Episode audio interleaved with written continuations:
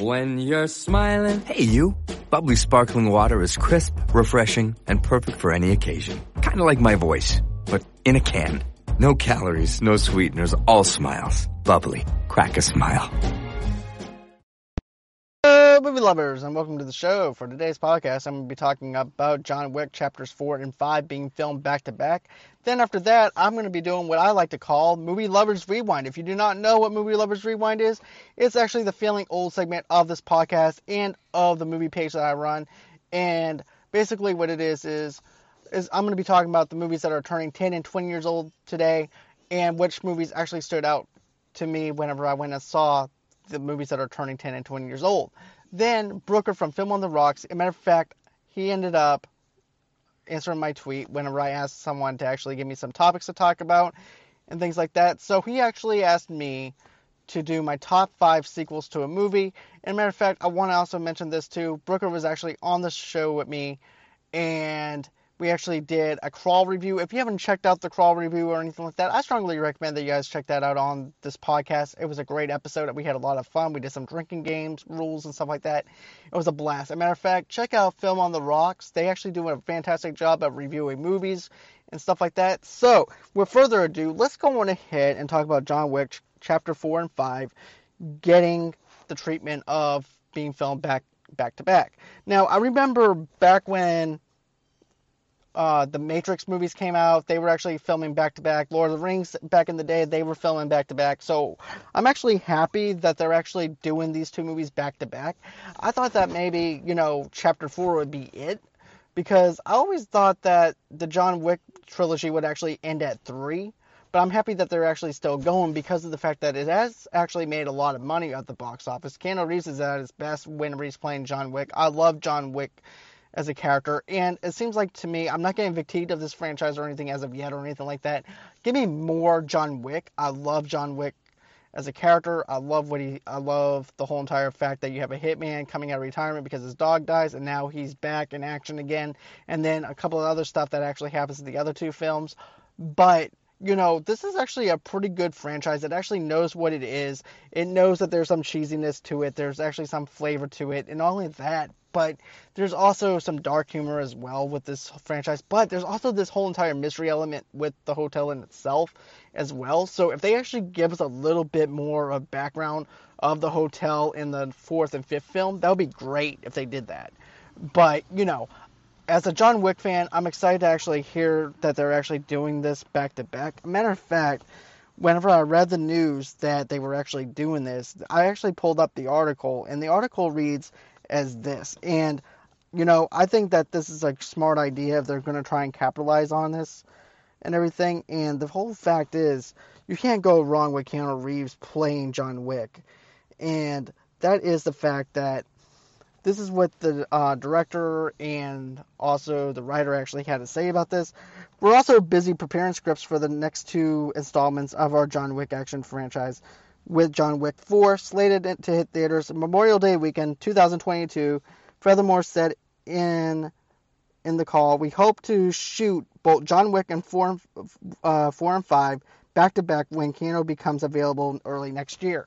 So that leads me to believe that once this whole entire thing with the Matrix is over with and everything, he's actually going to be filming back to back with John Wick, and I'm perfectly fine with that. I think that's actually a smart idea to go ahead and do these films back to back like that because of the fact that you have a great actor like Keanu Reeves. He's actually been being able to actually do these action scenes and these sequences and everything else that John Wick does. And there's a lot of storytelling that's actually involved with these movies. And also, too, Keanu Reeves is not a young guy anymore. So, considering the fact that they're actually doing John Wick like this with chapters four and five, I'm I'm perfectly fine with them doing it back to back like that because I'm I'm excited. I'm a huge John Wick fan, like I mentioned before, and also too, I want to say this. I thought they would, like I said, I would thought that they would have ended it after the, once the third film was over with, and stuff like that. But no, they just kept on going, and we just were so invested into what they were going to do next with John Wick.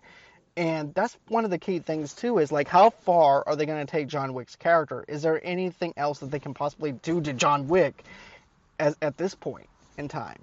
or is he going to wind up dying in the fifth film? We just don't know yet or anything. But you know, I thought that the third in the third film he would die and he would be reunited with his wife again, and that would be the end of the John Wick uh, trilogy. And at that time, you know, I was okay with the fact that they would.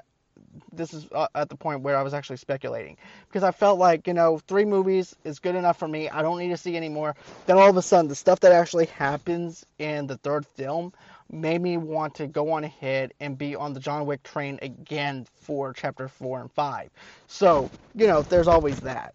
So now I'm going to be talking about Movie Lovers Re- Rewind. And let me just tell you this. The movies that are, came out during this year, uh, not this year, but back in 2010 was The Other Guys, Expendables, and there's also another film that actually came out too that I don't remember actually seeing any previews for or anything like that. And that movie is none other than The Man from Nowhere. And here's the thing. I don't ever remember seeing a trailer for that movie or anything like that. I don't even remember hearing anything about that film. But anyways, that film is now 10 years old. But the movies that actually stand out to me for that list is, of course, The Expendables with Sylvester Stallone, uh, Bruce Willis, Arnold Schwarzenegger plays a little bit part in it. You also have Jason Statham in it. You have a bunch of all these old, older action guys in this movie. And, you know, I really was excited to see this film. And matter of fact, Mickey Rourke was actually on top of his game at that time because he just got done almost, well, he actually did get nominated for an Academy Award for The Wrestler. And that also was a way for him to actually make a comeback with The Wrestler. And so they wound up putting Mickey Rourke in this film. And I thought he did a good job at playing the tattoo artist and things like that but he didn't really add anything to this film at all. He was just there for as the tattoo guy. But, you know, I really love the cheesiness of this. This is about reuniting the old 80s and also to old 80s action stars and also to some of the uh, younger generation for Jason Statham for the early 2000s of action action uh, actors. So that's what I thought about that as soon as I first heard about the Expendables. Not only that, but Bruce Willis also playing church, trying to get this group together and try and bring down some terrorists and stuff like that. I thought it, the plot line was actually pretty decent for that film, and also too, you actually have to ex- expect um, stuff that's actually going to be cheesy, and I, and also too, you have to expect that you know this film is not going to get Academy Award nominations. Sorry, people, if you actually thought this film was actually going to be serious, but there's a lot of blood splatter. There's also a lot of times where you know, you know that there's going to be one-liners, jokes here and there. There's going to be references to other movies that they were actually in and stuff like that.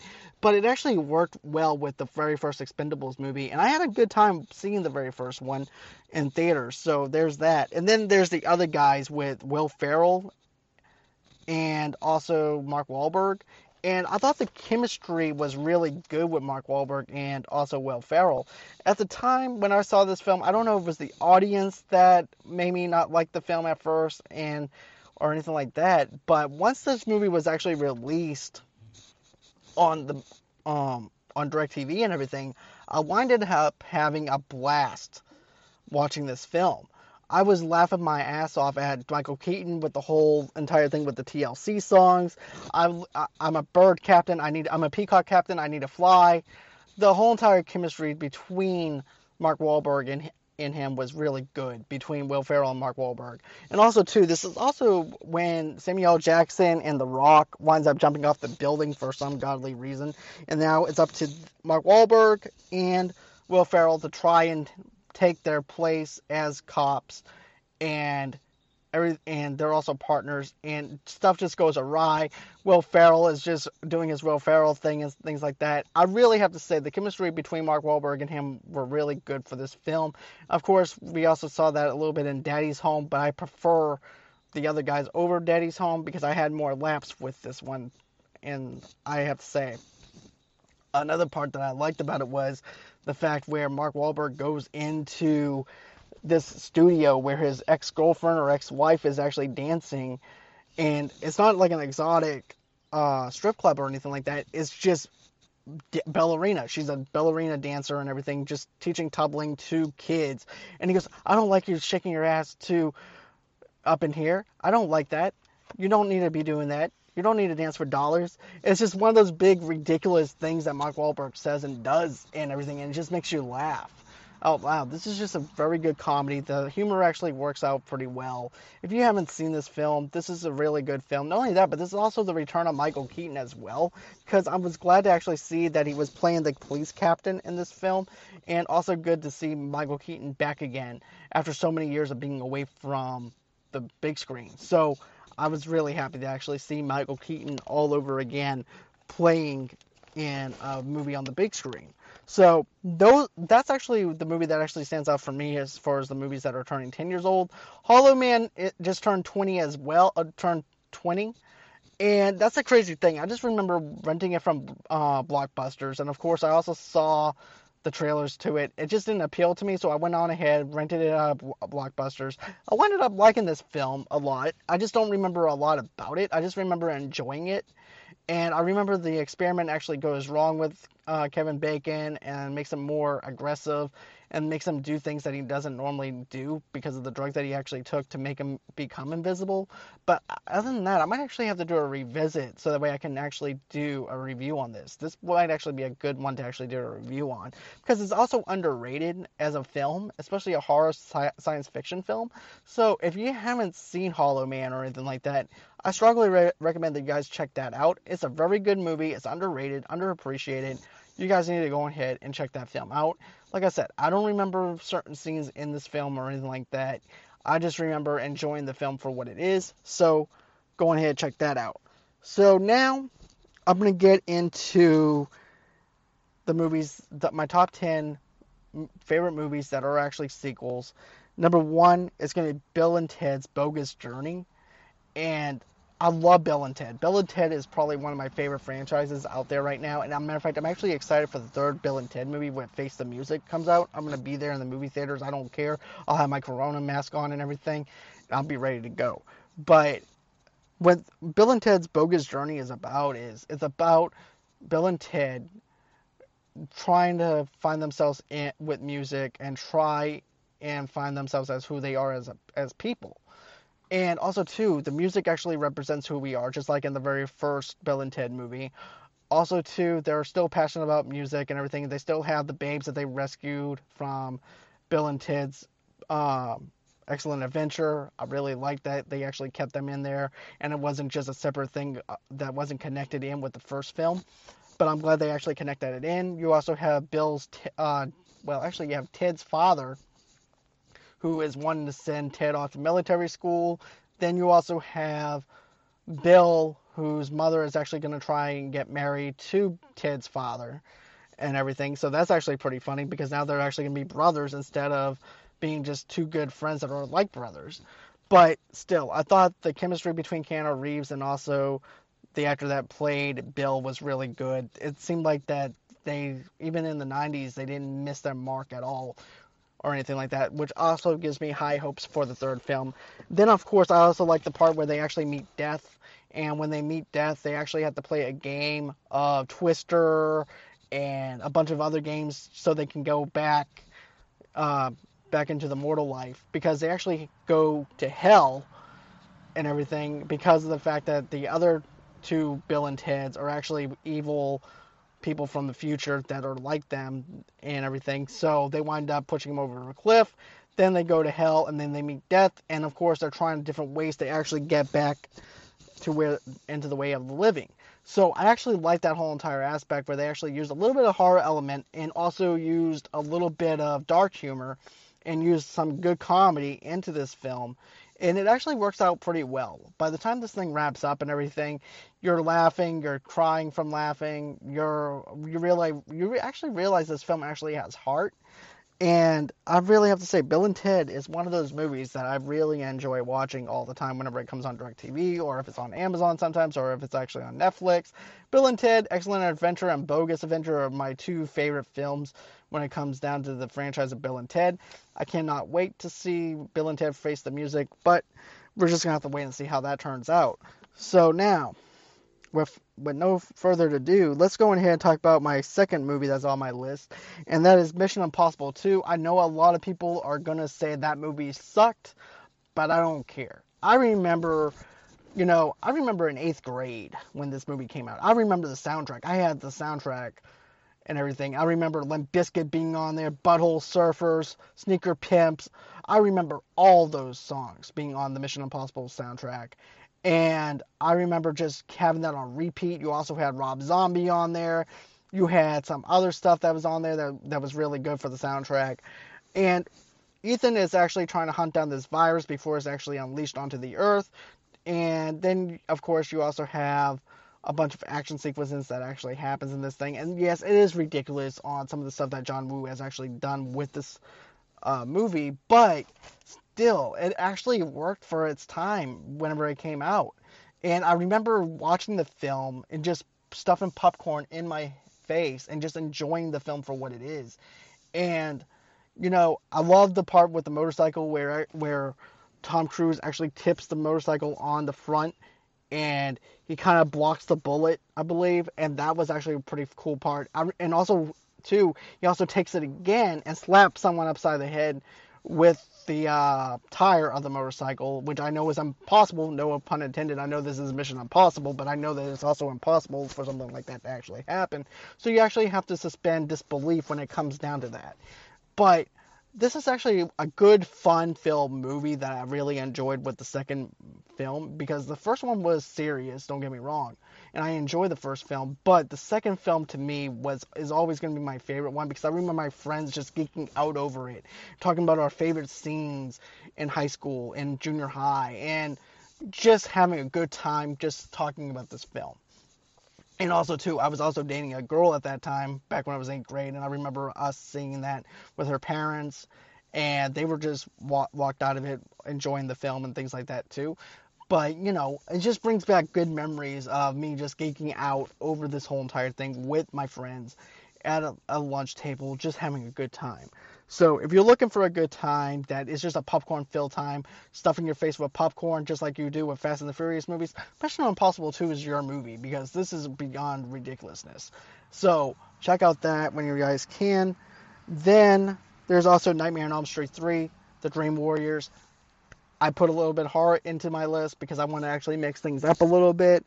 And also, too, when I was making this list, by the way, Brooker, this was probably the most challenging list that I've actually had to make when it comes down to making a top five or a top ten list because of the fact each movie that I wanted to put in outshined one of the, one another.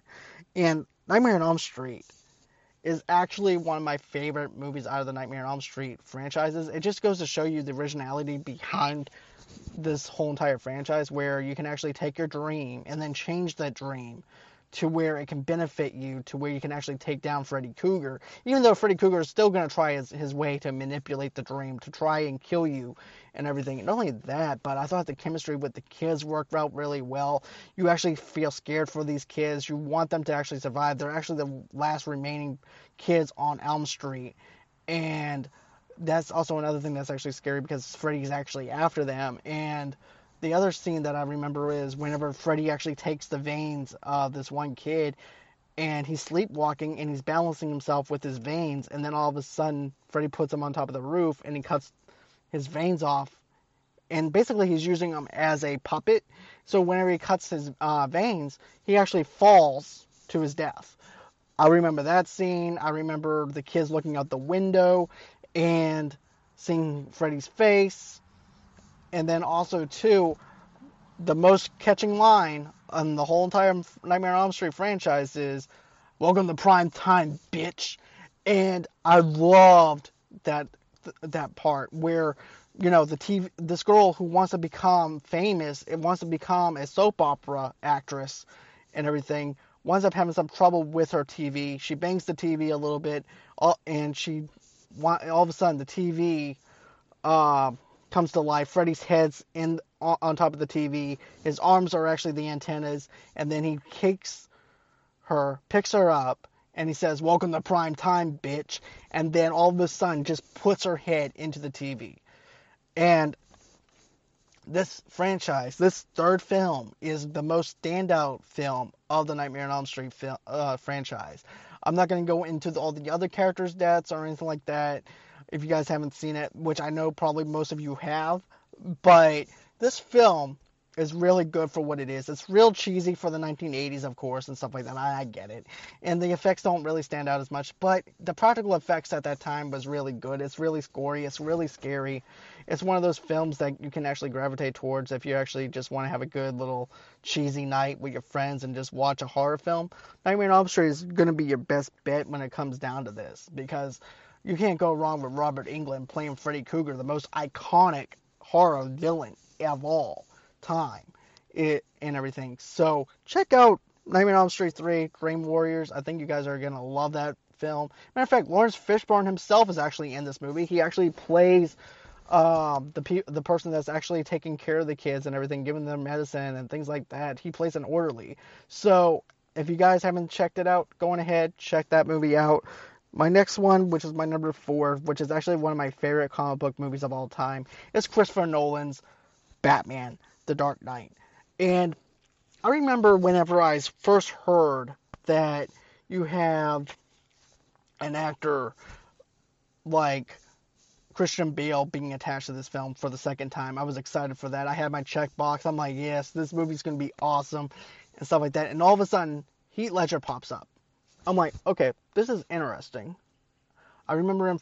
I remember him. Ten things I hate about you. I didn't. I, you know what? I was kind of lukewarm. I didn't know where to stand. There was no internet or anything like that. Well, yeah, there was internet at that time. But what I'm saying is, I was not the type of person that I am today, where I actually kept in touch with certain things that were going on within the entertainment industry or anything like that, to where I'm like, you know what, I don't think he's a good fit for this role or anything like that. I went in into this thing thinking that this is going to be his best role that he's ever played. But another thing, though, too, that I want to mention is this: I remember going into the movie theaters, and I saw this huge poster of Heath Ledger in his Joker make- makeup and he had his machine gun, he had the long trench coat, and of course he had his makeup on and everything. I'm like, yes, I love the look. It looks like the Crow, but mixed in with a little bit of DC stuff and things like that that we haven't seen before. I'm sold on the look of Heath Ledger. Now let me go on ahead and see how he does as the Joker whenever this film is actually released. And I love the Dark Knight. The Dark Knight is one of my favorite films. I still remember the Joker actually coming going into this mob mobster's uh, basement or underground, and he's trying to persuade them to actually kill the Bat because of the fact that the Batman doesn't have any jurisdiction or anything like that. And then of course he takes a pencil He goes, "I'm gonna make this pencil disappear." And then all of a sudden, bam! He sla- slams one of the gangsters' henchmen's head against the table, and all of a sudden the pen the pencil goes into the guy's head, and all of a sudden he Ledger goes ta-da! I thought that was perfect. I thought he played a great Joker. You cannot get a performance like that again from any actor, uh, for that matter, unless you count Joaquin Phoenix's Joker, which is also kind of like an Elseworld Joker as well and I'm even going to say this is like an Elseworld kind of Batman as well. It works perfectly well for an Elseworld Batman that's also a part of realism. So this film actually does a fantastic job at knowing what it is. It knows its audience. It knows that this is a comic book based movie. And also, too, I also like. Uh, you know what? I also like the other part, and I like how it, this part is actually smart, where he's actually where Batman's actually using Sonar technology to actually track down the Joker. And of course, you know, there's that scene where you see all of a sudden, it reminds me of Arkham Asylum in a sense, because the fact all of a sudden you see Batman's eyes just go black and you see a bunch of computers behind the lenses. And it all that reminds me of the of Batman Arkham uh, Asylum so much. And I really appreciated that scene. And then also, too, I love the whole entire thing where the Joker actually took uh, took Rachel and took Harvey and trying to make Batman figure out where which one he needs to save more and everything. And his choice is uh, he doesn't tell him where which one is which. He just makes him make the choice, and then the choice is actually the wrong choice that Batman wanted. And of course, you know, we all knew what happens after that. Rachel winds up dying, and then there's his whole entire character arc of him actually, you know, blaming himself for Rachel's death. I love what Christopher Nolan did with that. You cannot get. Oh yeah, there's also a, one more thing I want to mention too, was the uh, part with the hospital where he actually has the detonator button, uh, getting ready to make the building explode. The Joker does, and he can't get it to work. And matter of fact, that's a little bit of improv because of the fact that the building was supposed to blow up, but it doesn't blow up until like a few minutes later. All of a sudden, the look on Heath Ledger's face and him just jumping up and down trying to make it work was just perfect. It was perfect execution from Heath Ledger. That would be something that the Joker would exactly do. This movie is perfectly well balanced, perfectly well executed. Christopher Nolan definitely did a good job with The Dark Knight whenever it came out in 2008. And a matter of fact, I saw this movie twice in theaters. I geeked out over it twice. I don't care. This is actually one of my favorite movies of all time that Christopher Nolan's directed, aside from Inception. So you can't go wrong with this film. And then my last and final movie is is in the MCU, and I know that I just talked about a comic book movie, but that is none other than The Winter Soldier. Captain America, The Winter Soldier. And what the Russo brothers have done with this is just phenomenal. We never got a spy kind of movie within the whole entire comic book realm or anything like that. We actually have Captain America who's actually wanted, and then also too you have Bucky who's actually um, who's actually still alive after all this time and everything and Captain and Cap is actually trying to make Bucky remember who he is and there's a struggle within there's a character arc and then of course you also have Cap that actually goes into the where um where Hydra's at. That whole entire scene was really good. I really love that setup. Then of course you also have the whole scene where Crossbones and him inside the same elevator and then Cap winds up beating the heck out of them inside the inside the elevator as well. You have a little reference to Doctor Strange. This whole entire film is just really well done, perfectly well executed, perfectly well balanced, and not only that, but the Russo brothers knows what they're doing when it comes down to sharing the whole entire pressure of being on the set. Because here's the thing: when one person is directing a movie, they get a lot of pressure on them, and so therefore it actually makes it ten times harder on that person. But since there's two people working on this film and they're both brothers, they're able to share this whole entire stress, this whole entire pressure that the studio actually has on them. So therefore, they can actually share that pressure and take take it off one another. So I thought that was actually a smart move on the MC uh, Marvel Kevin Feige to go ahead and say, look, we're gonna put full trust in you on what you guys have to do. We're gonna go on ahead and let you guys be the directors and handle what you guys have to do. And I really enjoyed this film for what it is. It also kind of reminds you of a Splinter uh, Cell type vibe to it as well, and also to Tom Clancy kind of vibe, which is also part of Splinter Cell. But you know, I really have to say that this film is probably this film is actually the best film out of the MCU aside from Civil War. But you know, I really do appreciate what the Russo brothers have given us. I think this is actually a good film. So if you guys haven't seen any of these films I mentioned, I strongly recommend that you guys actually check them out. I am going to try and do a revisit on most of these films so that way I can actually talk more in depth into what I want to do for movie reviews. But th- these are the top five films that I enjoy. Thank you, Brucker, for actually challenging me to actually do my top five list, which is actually hard to do. And also, too, before I sign off on this thing, I actually signed up for buymeacoffee.com. If you do not know what Buy Me a Coffee is, Buy Me a Coffee is actually this website where you can actually donate towards the show. And it actually just keeps the lights on, keeps everything flowing, gets me new equipment, gets me to where I can actually do some digital give outs from videos and movies and stuff like that. So I strongly recommend that you guys actually um, do that if you guys can. If you can't, I totally understand and everything, and you don't have to do it if you don't want to. And another thing too is I do want to mention the fact that I do have a friend that is uh, someone that if you're doing podcasting and you want the word to actually get out and have your numbers downloaded to the point where you can actually trust someone, I strongly recommend that you actually check him out. He's actually on Fiverr. He's actually at uh, Alexander six five 0650 and this is what he actually does.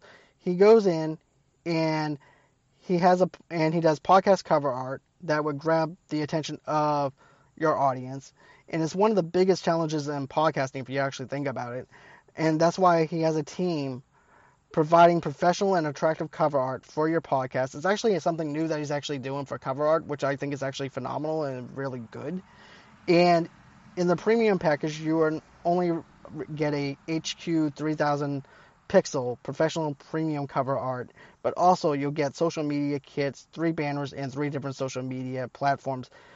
Uh, plus guest template uh, editions for the guests to use in every episodes a 3D making mock-up presentation for using on social media, plus documentation about how to use the source file so that you can get can edit everything you want to, and you we will uh, give you unlimited uh, revision facilities so that you can ask for revision until you get sat- satisfied.